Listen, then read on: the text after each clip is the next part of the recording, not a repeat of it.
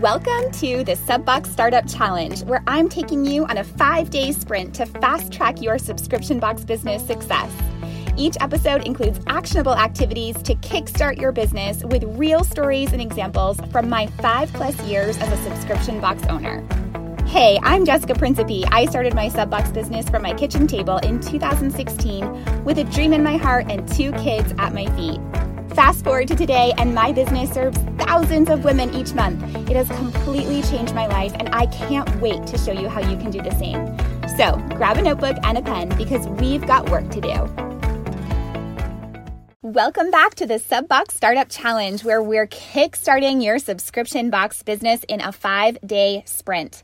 We are almost through our sprint together, and one of the topics I wanted to make sure that we covered in this series is all about pricing, margins, and how to actually make money with this business model. Because you're starting this business to make money. You don't need an extra hobby, and a business that doesn't make you money is just a fancy hobby. This type of business would also be a pretty expensive hobby. So I'm hoping that we're on the same page and that you're looking to make this a profitable business for yourself. Let me preface this episode by saying this is not a get rich quick kind of thing. There are no overnight successes or instant millionaires being made by launching a subscription box business. It's a fabulous business model because of the recurring revenue and how it can be such a creative outlet for those of us who are true creatives. But because we're talking about having physical products and buying inventory, it's so important that you have a handle on your margins right from the jump. Margins in the subbox industry are a little bit slimmer than margins in other industries like service-based businesses, you know, digital products, or even sometimes slimmer than those in just regular e-commerce. We make up for having a lower margin because of the recurring revenue. We don't have to keep paying advertising costs over and over again to sell to the same person. It's automated, so therefore we have a higher customer lifetime value than an e-commerce store. But we still want to always be aiming to improve our margins because even pennies count in the big picture. When you're first starting, you want to aim for nothing less than a 35% profit margin on each box that goes out the door. When you're calculating your profit margin, you're going to need to get real comfy with your margin spreadsheet. This can be something you make in Excel or Google Sheets where you list out all of the costs that will go into packing and shipping one box and then subtracting the cost from the total price that you're going to charge your customer for the box. The difference is your profit. So, those are the profit dollars that you have to use to pay yourself, to invest in the business, and to cover your operating and marketing expenses as you grow, your profit margin will grow because you'll be able to negotiate better prices on your products and you'll be able to buy some of your packing materials in higher quantities. So the price will go down as you're buying greater amounts. Like boxes, for example. It costs more per box when you're buying 50 at a time versus when you're buying 500 at a time. The cost per box will go down with a higher quantity. Before you create your margin spreadsheet, though, we need to talk about how much it costs to buy products. If you were to go to the store and buy a bunch of products to put into your box, you'd never be able to make any money. If you buy products from the store, you're paying a retail price. Your customers are going to expect a greater than retail value for your box. I'll go into more detail about that in just a second. In order to make sure that you can make money on your box, you need to buy your products at a price that's lower than retail. Most products can be purchased wholesale. Wholesale pricing is the price that brands offer when they're selling to other businesses who wish to sell their products retail or to sell their products for a profit. A general wholesale price is 50% off of the retail price. So, for example, if you see a body lotion in the store that you love and it retails in the store for $10, you can expect to pay about $5, which is 50% off of retail, as the wholesale price from the brand or manufacturer directly. So, when you're creating your margin spreadsheet and you're estimating your product budget, keep that wholesale cost in mind. Now, some brands will sell products to you at lower than wholesale prices, and you can sometimes buy products directly from manufacturers or distributors at closer to cost pricing, which is what it actually costs to produce the product. Overall, though, when you're first getting started, plan to buy your products at about 50% off of retail and use that as your estimate on your margin spreadsheet. So now you know how to calculate your margins. You may be wondering, so what should I charge for my box? Unfortunately, there's not a recommended price point that works across all the boards because it depends on so many factors.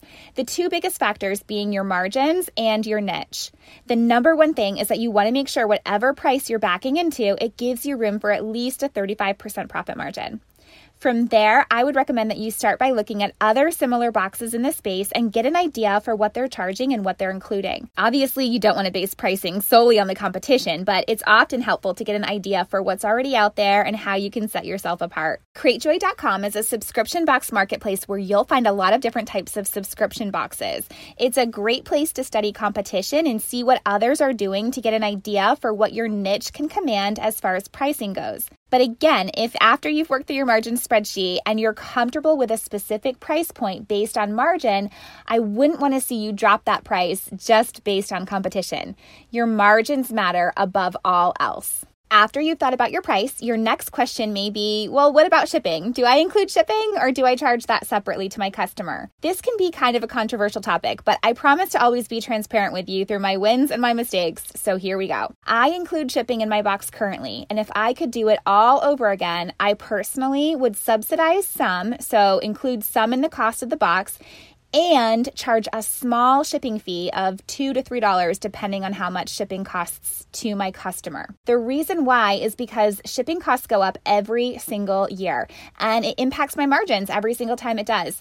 If I charge shipping separately, I would be able to easily say, you know, shipping rates have gone up, so we need to raise our shipping rate slightly too. And I think my customers would be totally fine with that. But since I've baked the whole cost of shipping into the cost of their subscription, if I raise the price, price, I'm raising the price of the subscription, which means in their eyes, I need to add more value. So if I could start all over, I would have covered some shipping in the price of the product and charged customers a small shipping fee as well so that I have leverage to raise it if I ever need to without having to raise the price of the product. Now, some online sellers will tell you that free shipping converts better or that more people will, will be willing to make the purchase at your website when they see that shipping is included. And that might be true, but ultimately, you're a small business. You're not at scale yet, and you need to protect your margins above all else. Here's what I recommend do your research on what others are doing in your niche. But if you do end up charging for shipping, I would be careful about charging any more than 8 to $9 to ship domestically. I do believe that there is a shipping threshold that can hurt purchase conversions if shipping is too high.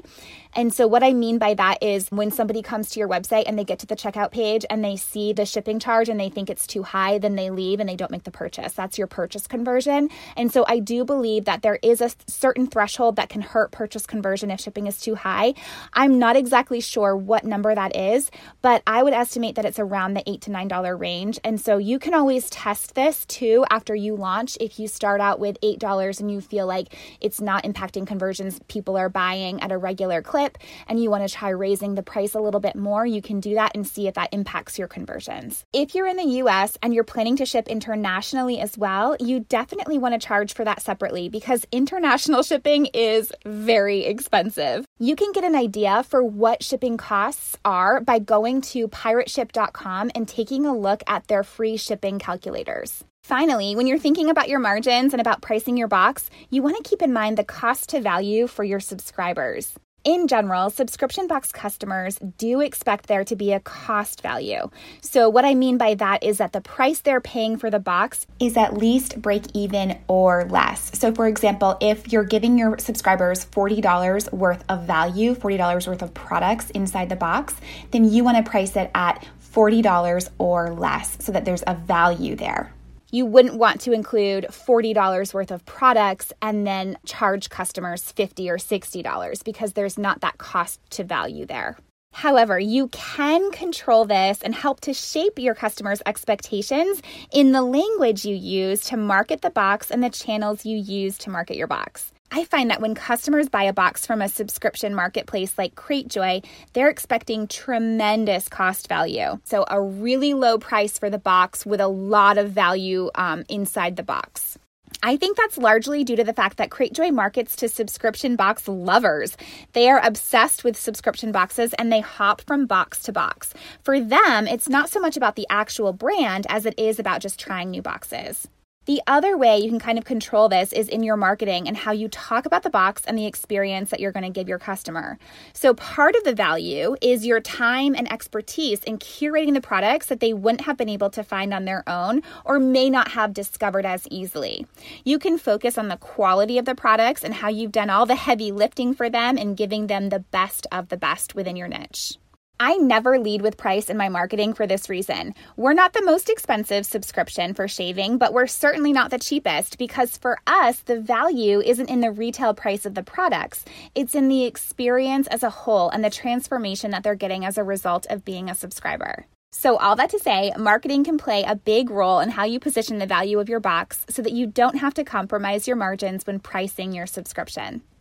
All right, now it's time for you to go make your margin spreadsheet or sketch out the numbers so that you can ensure you'll be profitable too. You've got this, and I'm totally cheering you on. See you next time. If you're ready to build a solid plan for your subscription box business and get your idea off the ground, head over to subscriptionboxessentials.com and grab my ebook packed with 16 expert chapters to guide you step by step in building your business foundation, carving out your concept, and preparing you for pre launch.